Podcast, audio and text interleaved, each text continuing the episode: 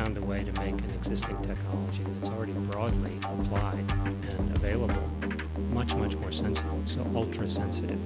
Um, and that brings new utility to those systems that are already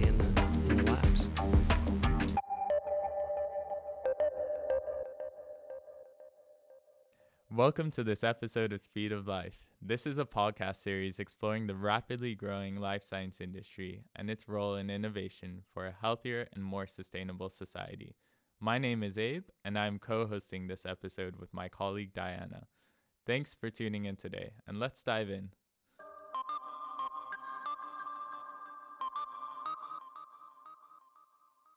Hello to all the listeners of this podcast, and a warm welcome to our two guests today, Johanna Magnusson and John Reski de Dumnik uh, from Cavidi. Welcome. Thank you. Thank you Happy very to be here. We are happy to have you here. Would you please start with introducing yourselves? Yeah, my name is Johanna Magnusson, and I'm the site leader here at Cavidi in Uppsala. Uh, I'm been at Cavidi for two and a half years now. Uh, just, that's a little bit of me. Yeah. Okay. My name is John Reisky. As you said, I'm the CEO of Cavidi for the past 13 years. And um, I was born in South America, grew up in North America, educated in North America, and then most of my career in Europe. So, multinational focus.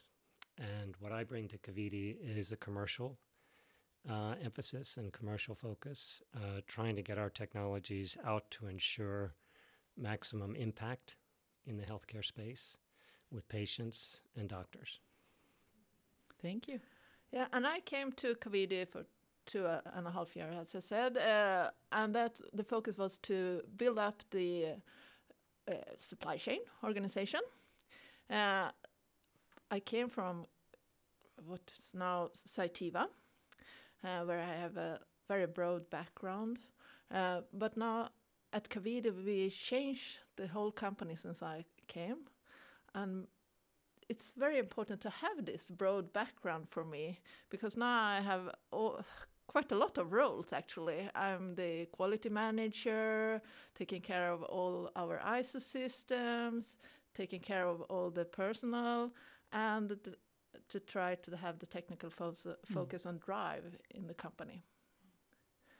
So I think a, a broad background with a lot of experience and a great network. Yeah, That's, what also I'm important. bringing Yeah. to Cavidi. And what does a, a day-to-day look like uh, for you? or what could a day, normal day look like? yeah, I come to Cavidi uh, with uh, things I want to do, and everything change. That's often what it happens. Uh, but you know, I, I'm quite um, doing a lot of the operational things to make all the stuff can handle the lab and the science so they can focus on everything else. So then i can take care of the finance that's needs that not taking care of our, our cfo and so on uh, and make sure that we have everything in the office but also all the management taking care of the people to see that they are doing the working in the, the right direction and so on How many hours a day do you work? Not so many. I have worked much more before. Okay, it's good to hear. And John, how about you? So you have quite an international background. So how how did you end up at Cavidi in particular? Yeah, it's a it's an interesting story because my background was in uh, engineering and business, and uh, I got involved with Cavidi as a consultant, helping with uh, go-to-market strategies with this, that at the time CEO of Cavidi, and he needed help raising capital, so I brought in investors from the U.S. and we did a lot of pitches together. And they asked me to join the board, and then from the board position, I was asked to take over the company in 2009 uh, with a mandate to grow the technologies and uh, be more internationally focused. So, really looking outside uh, of Sweden and Europe uh, to to global markets. And where are you positioned currently? I'm in Malmo, um, but that's uh, mainly for travel's sake because I do a lot of long haul flights from Copenhagen. Um, and I was uh, with another company that was based in Malmo before Cavidi, so um, in the energy space. So um, my day, if you ask about my day, is focused very much on uh, outside the company and how we how we get the message out about our technologies and what we can do for patients. Yeah. You told, said something about energy. Yes, energy um, work in the engineering sense and also in the sales and marketing sense. We were commercializing a micro turbine, which was a combined heat and power system, very small from Volvo and ABB, small package that could be uh, developing power and heat, uh, 100 kilowatts, really anywhere. So this was very early in the energy revolution space. So you kind of switched uh, branches when you came to to Cavidi. Yes, but at the same time, there's so many similarities when you're trying to commercialize something, you know, and thinking about global markets and how do you penetrate them and how do you build a brand and how do you communicate that brand um, both internally and externally. So I, I draw on a lot of my experience from the industrial space and the energy space in biotech now. So it's probably a a good cross pollination, but I spent a lot of times learning from the scientists about what uh, what is important uh, for life science and and health healthcare. So you did a good job of convincing him of the the life science sector as well. Yeah. you probably play a They keep role me grounded. as, as an American, I can tend to be kind of up in the in the ether, you know. Yeah, it's awesome to hear how your backgrounds have kind of led to the point you're at today with Cavidi. Um, and it'd be interesting to dig a little deeper into the company now. So Cavidi's been around for around 30 years.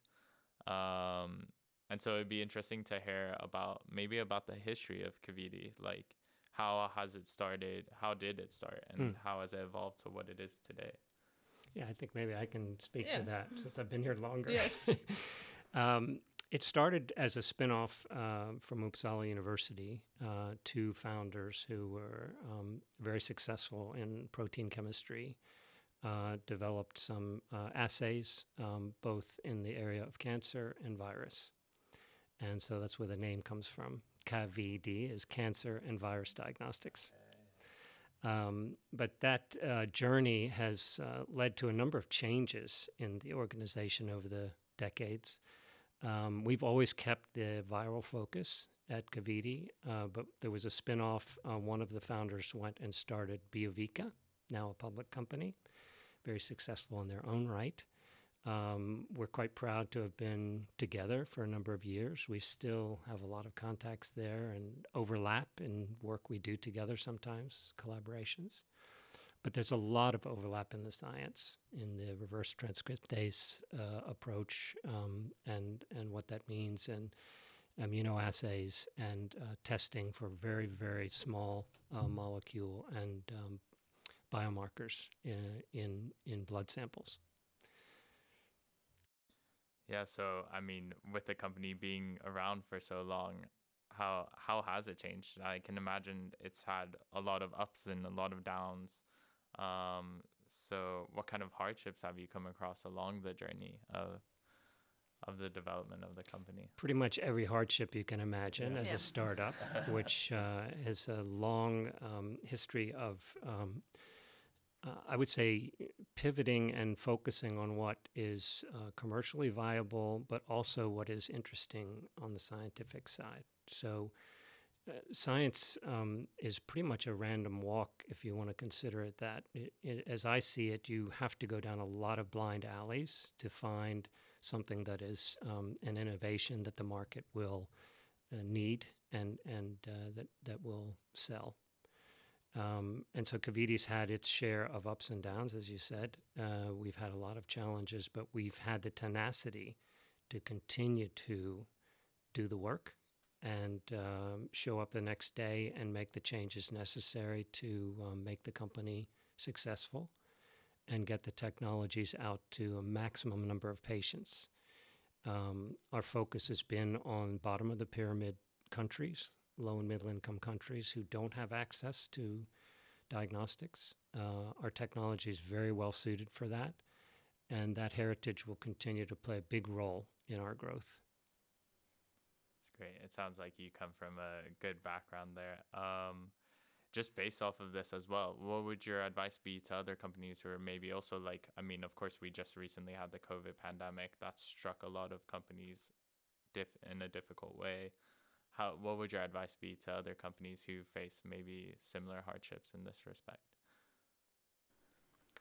Yeah, you need to work with simplification. Uh, Yeah. Do what's necessary and not the rest. Uh, keep tight on your money uh, and do things that uh, your investors want to see.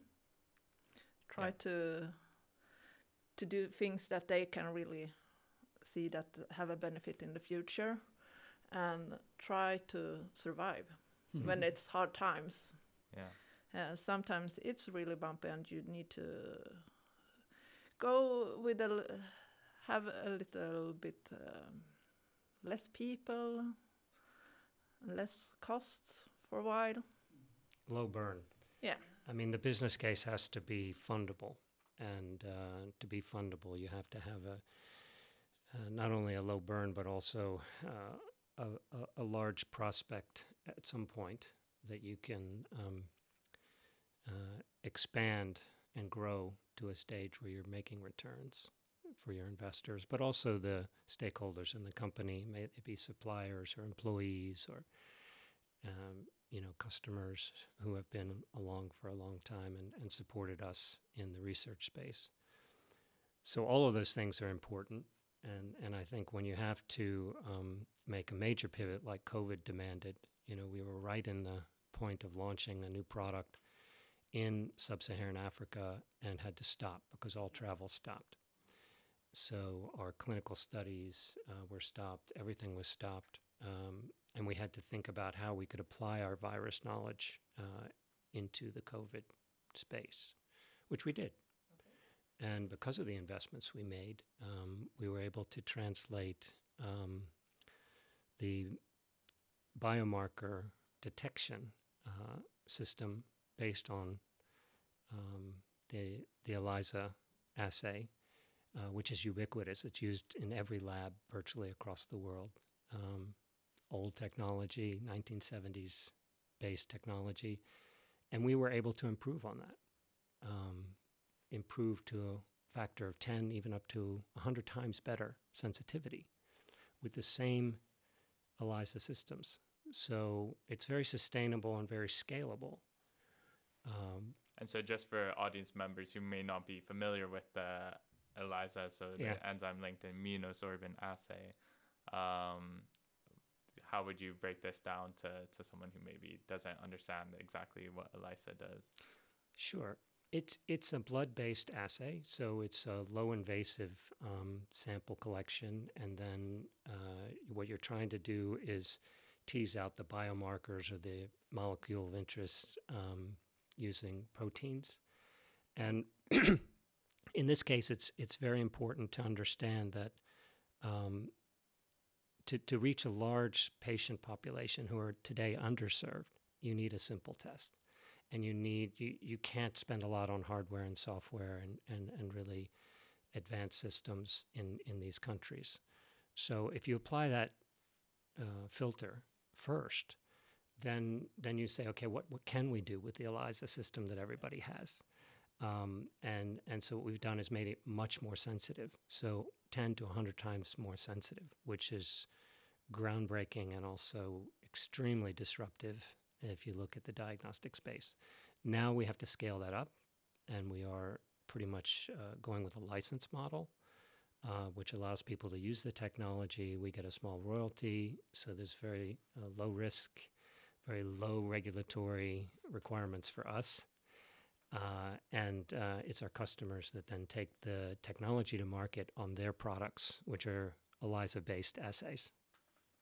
And this is with your your new bold technology, right? The, or Exozyme, as you call it, right? Yes. Correct. Yes. And you just recently had a patent improved on this.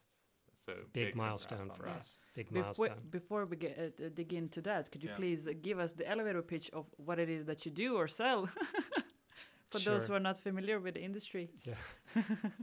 So uh, for a long time, uh, you know, diagnostics has been searching for higher sensitivity. That's that's been you know uh, the holy grail for every technology really. We we found a way to make an existing technology that's already broadly applied and available much much more sensitive. So ultra sensitive, um, and that brings new utility to those systems that are already in the in the labs. So, um, from that perspective, it's very low risk and very scalable. And um, from both an employee and an investor perspective, very interesting business to be involved with. Um, yeah. Yeah. Do you have anything to add to that? Yeah, I have to uh, add why is ultra sensitive so important? It's because now you're getting more and more drugs for uh, so you can uh, handle uh, when you have an early detection. So you need early detection, and you can also take drugs to don't get like for Alzheimer's and so on. So it will be big steps in in the drug market. We can see it now coming. All these drugs, and uh, then you need to be able to early detect them. Before you didn't like to know that you ha- will have Alzheimer's since it's there's no drug for it, so you know you will be uh, packaged in the end. But now you can see that if I get this medicine early, then I can stop this. And there you see treat the utility because, um, you know, we were in virus and HIV work with the same kind of assays. And now we're looking at neuroscience, cardiovascular disease, um, inflammation, cancer. All of those um, are opened up by this high sensitivity. So that that in itself is a is a huge advantage for for us and gives us a lot of flexibility, but also a lot of opportunity to help more patients more broadly. So you're not really focused on uh, one type of uh, detection. You can- exactly. Mhm. It's it's really up to the customers um, where they're focusing uh, in the laboratories, and our technologies just gives them another tool to reach this ultra sensitivity. And so the focus here is to really try to move maybe healthcare in a way that's more preventative and proactive as opposed to reactive, correct? earlier and earlier. So Yeah. if you can detect, for instance, Alzheimer's disease biomarkers in the blood, low invasive blood tests versus a spinal tap that they use today, it's um, less painful, uh, it's faster, it's um, certainly less invasive, um, and you can possibly start medications 10 years earlier with the smaller doses, less side effects, and you can put off the dementia, cognitive impairment, perhaps by five, ten years. That's a huge improvement for these patients. And is that an application you guys are looking into right now into Yes. the Alzheimer's field? Yes, Yeah. we are. So we have some collaboration with other companies uh, uh, and also with Karolinska that we are talking with. Yeah, it's a huge space. Um, Yeah. Super exciting and very Yeah. necessary. Where it seems like, of course, it's something that's not curative, and this is exactly what you would need Mm. to to detect those biomarkers, which are so minute in the beginning, and try to catch it catch it in the catch it early, basically. Um, so I mean, it seems like it's been a long journey with Cavidi. There have been tough times. Um, and I was just interested, have you guys had any uh, defining moments in your time here? Like perhaps an interesting story or a kind of turning point for you guys uh, in your work at Cavidi? Choose one. one each. no, I mean for me it was like uh, coming here, coming to Cavidi. It was a journey in itself. I have been 20 years at the same company, a very stable company. I, I had my role, different roles all over, but.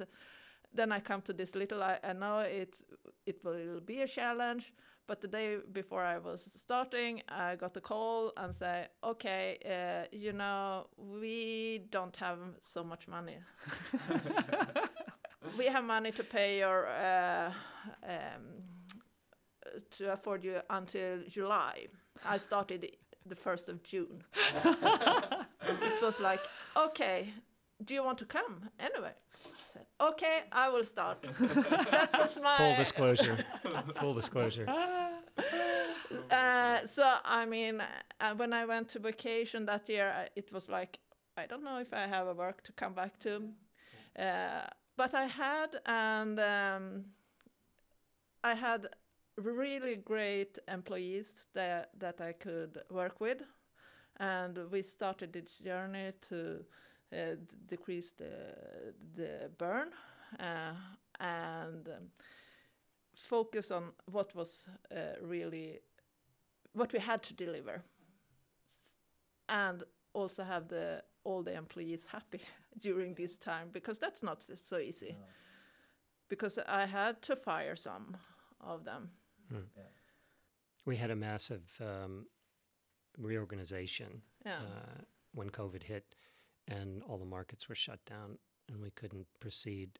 We'd bet the company on this investment of um, HIV viral load testing, which we were automating with a pretty advanced system called Ziva, uh, and and um, you know a significant amount of money invested, um, and we had to think about okay, how do we best use this, but also we have to retool the company around being smaller, having a lower burn, but also being very transparent with our employees about the situation. Um, so I think a lot of companies went through this uh, at the beginning of COVID, and being able to survive the period, I think, is a testament to both the employees, but also the the um, uh, the science and and uh, how robust it was to be able to change direction, uh, find applications that were relevant for the COVID pandemic, and then translate those again into broader based applications. Um, so that I, I would say that that was one of the biggest challenges for us and, and for me as a CEO. Um, survival has always been in my DNA. so it's um, it's one of my strengths, uh, and and I think um, it's it's one of Cavidi's strengths as well. That's amazing. It seems like a huge turning point for the for the both of you to for you, Johanna, to have dived into this career and for you both to have managed this this tough period during COVID. It can't be easy for anyone. So I was going to ask, what are you most proud to have achieved? But I mean, this seems like a pretty big achievement in itself, right? Yeah. It's manifest in the in the patent, but you know we had hundred international patents before uh, in Cavidi on five different patent families. So you know um, the IP part for us is very natural. Um, the fact that this is a new direction that has so many applications beyond just HIV, um, but it also applies to viruses, and and um, that's a that's an area of study that I think has tremendous uh, need uh, to understand and and apply um, what we know from the HIV pandemic uh, into all future pandemics. Um, and it's an interesting thing, but you know, there's over 10 to the 31st power of viruses uh, in in the world as we know it, uh, and viruses predate uh, cells in terms of uh, development of life. Um, so, and yet we know so little about them, and that's our that's our mandate is to is to take our knowledge and apply it uh, to that area because there will be more virus challenges in the future. Exactly. So maybe your technology could help prevent the next Yeah. pandemic. Who knows? Yeah. Another thing I'm very proud of uh, during this time is uh, that we can use the network uh, here in Uppsala. When we had to uh, fire some people, uh, they were really good people, but we could be referenced. We also have made calls to our network, and some of them were called up and uh, we have a job for you. Do you want it? And and they were really happy. So they were, and uh, we were really happy to to be able to do that. Yeah. That really sounds good because it, it was a a situation nobody could predict, or you could maybe, but it came, and that you were that you were able to to help your employees that had to go uh, is fantastic. Yeah, and it really Really. shows what what great leaders you are. That in the face of adversity, you're still able to continue providing for employees who maybe aren't working for you anymore, but you still have this close relationship with. Well, it's a family owned business, so we, we're run um, very much like a small startup, even though we've have decades of experience. Um, and um, so we we have that, I would say, in in our values is to take care of each other and also support each other and work uh, as a team. Um, it helps to be small in that case. It gets harder as you scale up and you get many more employees. It's harder to maintain kind of the relation uh, understanding. Um, but I, I would say that uh, the family focus uh, has helped us through this time because it's a long term vision for the company, um, not just driven by numbers. Uh, the numbers have to come in, and we have to see a pathway to returns, which we do. Um, but but you also have to have, be patient. The capital has to be patient. The team has to be patient, and um, yeah, to put the work in. Yeah, and you were jumping into my questions. What's your vision and mission at Cavidi? Our uh, vision is uh, to make a a world where all people have access to good quality of healthcare. And what uh, that means for us is to make uh, diagnostic accessible. And then if you go into accessible, what does that mean? I mean, we are uh, looking at the lower middle income during our history, so it's a lot of the uh, a, it needs to be affordable. It need to be a clinical relevance. You shouldn't do a test that not necessary when you are in, in these countries, or you shouldn't do it in uh, any countries maybe. Uh, but it also needs to be comparable to the gold golden standard. It's not going to be any bad tests that we send to them easy to implement in the field.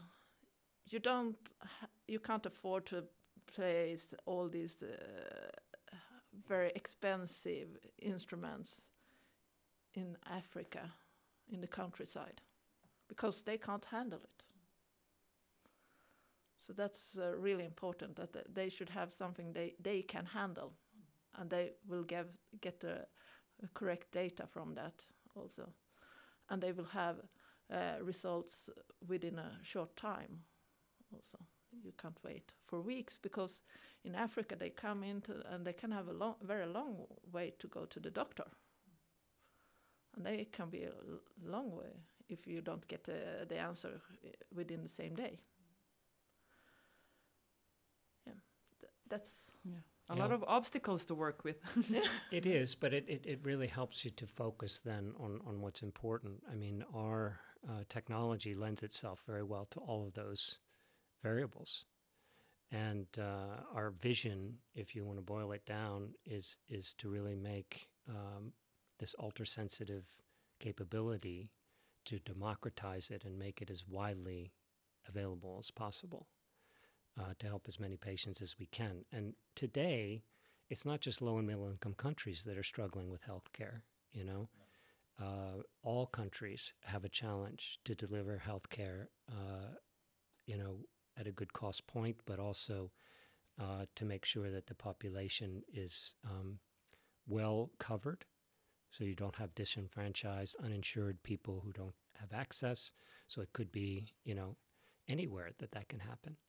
So our, I think that our bottom of the pyramid uh, approach, um, sort of reverse innovating uh, on that basis, um, is important for all markets. And now we see that even more so.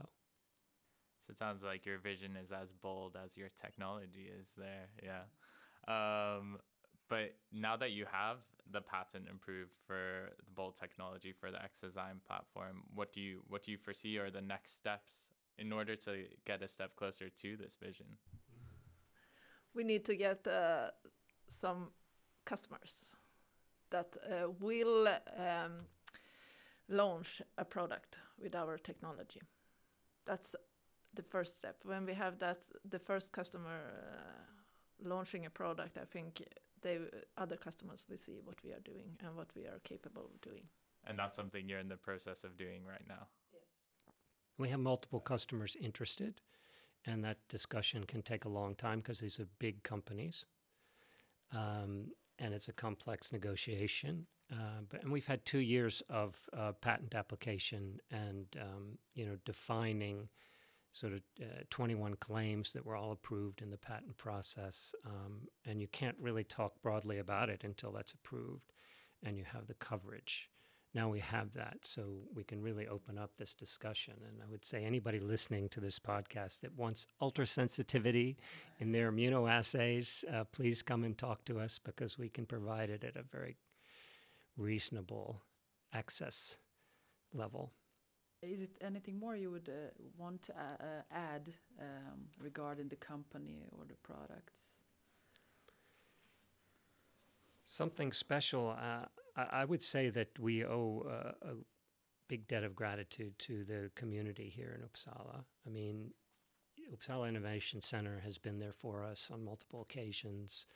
Um, we've been through the uh, incubation stages uh, in commercializing the company and finding capital and finding the right partners and uh, all that is extremely important for small companies to have access to it at a reasonable uh, cost.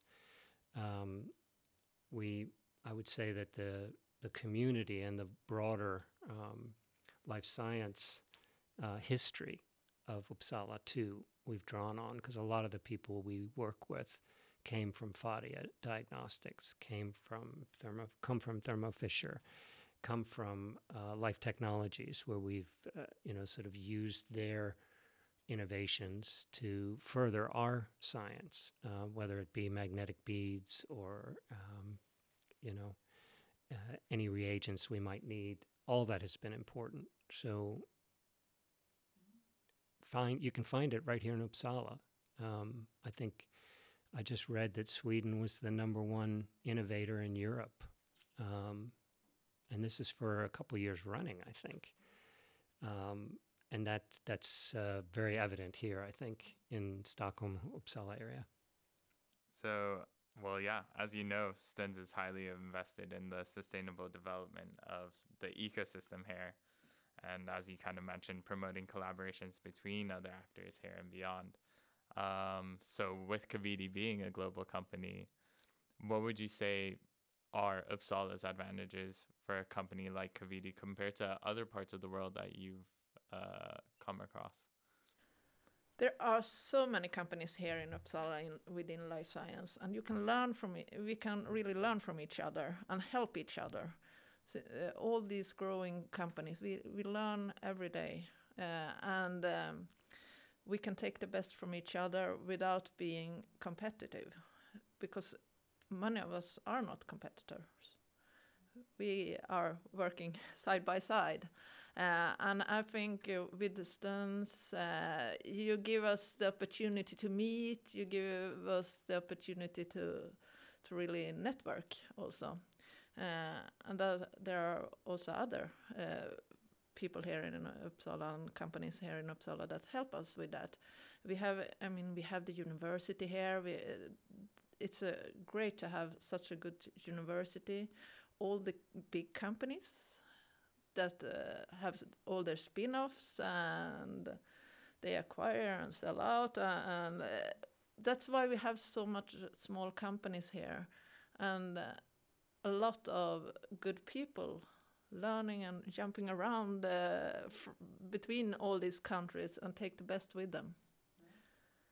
And I think you've done well to to collaborate and work with other actors, like you said, both in academia and industry. But I think you've also been good at kind of giving before you get. For example, I believe you, Johanna, worked in part with stories, which we offer towards thesis students, for example.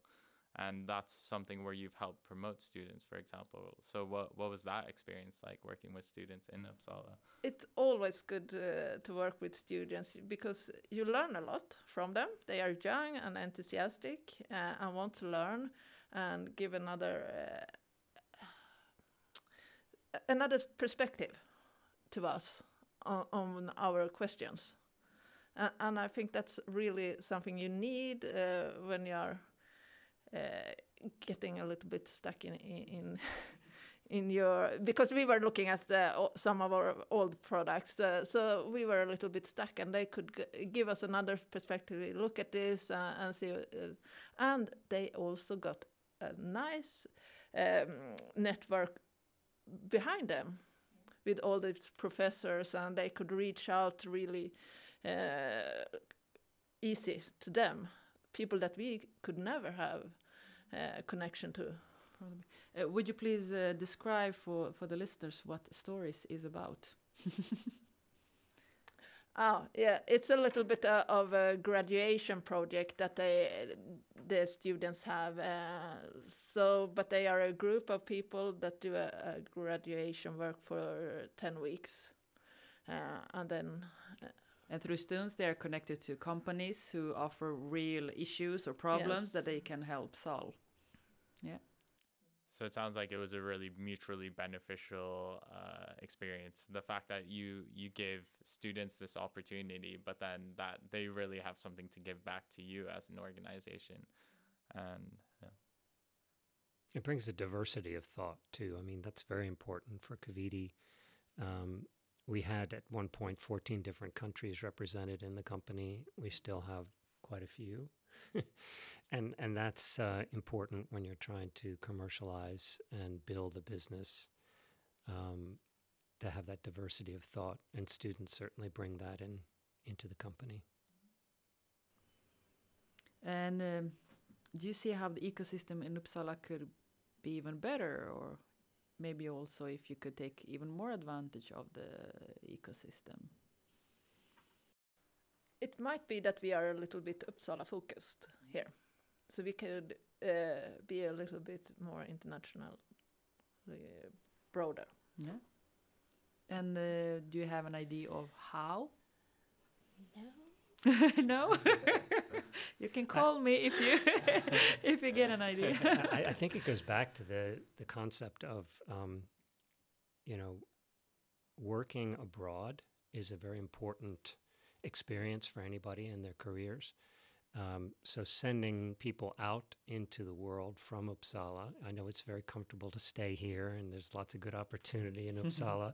but I would encourage um, listeners who are starting their career to look at international uh, opportunities and and then bring back what you learn into the community, and then you can make it more rich for everyone.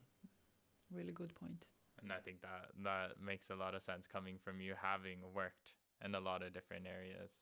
Um, it's it's of course super important to also get a perspective outside of your own ecosystem. Sometimes we can get trapped in our own bubbles a bit, um, and to get this outsider perspective, see what other countries are doing that maybe we're lacking here, um, is of course critical.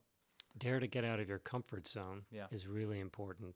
I think, especially for this, uh, sort of the Swedish culture, um, where lagom and sort of being in the comfort zone and everybody's comfortable. Um, the real learning happens in the areas where it, it feels difficult, and and that means different cultures, different languages, um, different um business environments, um, different science environments. Uh, there's a lot of things going on in other countries, and we should reach out and and understand those. So that's outside of the comfort zone, and it requires that you commit to that. But if you do, that's where all the learning really comes in. Do you guys feel like you're outside your comfort zone at Cavidi? Yeah. Yeah. Every day. I, I have never learned so so much. it was Every the best uh, career step I could take to move into a small company because you have to learn so much. You have to do everything by yourself. Yeah. Where you had other people helping you to solve the issues, now you have to learn. Okay, how do do I have to do now, and so on. Yeah, it's a huge bold step that you took. I mean, Yeah. not knowing how things were going to pan out, but I mean, two and a half years later, and you're you're here, like, Yeah. and it's it's gone well. And like you said, you've learned a lot for taking that step. And you, John, changing changing the path uh, totally and coming to the life science uh, community. Um, Yeah. It must have meant a lot of changes and learnings. It does, and it's uh, definitely outside of my comfort zone. I, I, I didn't do very well in life science, and when I was studying engineering, I, I squeaked by my biology and chemistry requirements. so it's a bit ironic, really, that I end up running a life science company. Um, but it shows uh, those that are listening that have challenges in those areas, don't let it ever put you off, because you can bring value later in your career, even if maybe you didn't excel in math or science or one of those areas. Um, so you never know what direction your life is going to take, and there's always multiple challenges um, from where you stand today. So I think that's important to to realize. I think that's a great thing for all the listeners to take away with them. Is there anything else that you would like to give to the listeners? Anything, if there's one thing that you think the listeners should take away with them today, what what do you guys think it is? Hmm. I believe it would be what what can uh, I do um, with my business that maybe could be opened up by high sensitivity. Um, and if there are people listening that have that need, uh, we would love to hear from you. Uh, we have an opportunity to evaluate your assay uh, at uh, really minor cost, in some cases, no cost and to see what we can do uh, together uh, to make an ultra-sensitive assay that, that might open up doors and, and help a lot of patients that today are closed. Okay. It sounds like, I mean, you guys have had an amazing journey. Um, I think the listeners definitely take a lot away with them. Your experience of running through the hardships and making it work, I think is going to be inspiring to all the listeners today. And to hear about that, even in hardship during that period, I mean, there's still room for innovation. And just like you found or come across this brilliant platform, uh, I think that's a great message for all the listeners uh, to take away with them as well. And thank you both so much for being with us today. Yeah, thank you very much. Thank, you for having us. It's been a pleasure.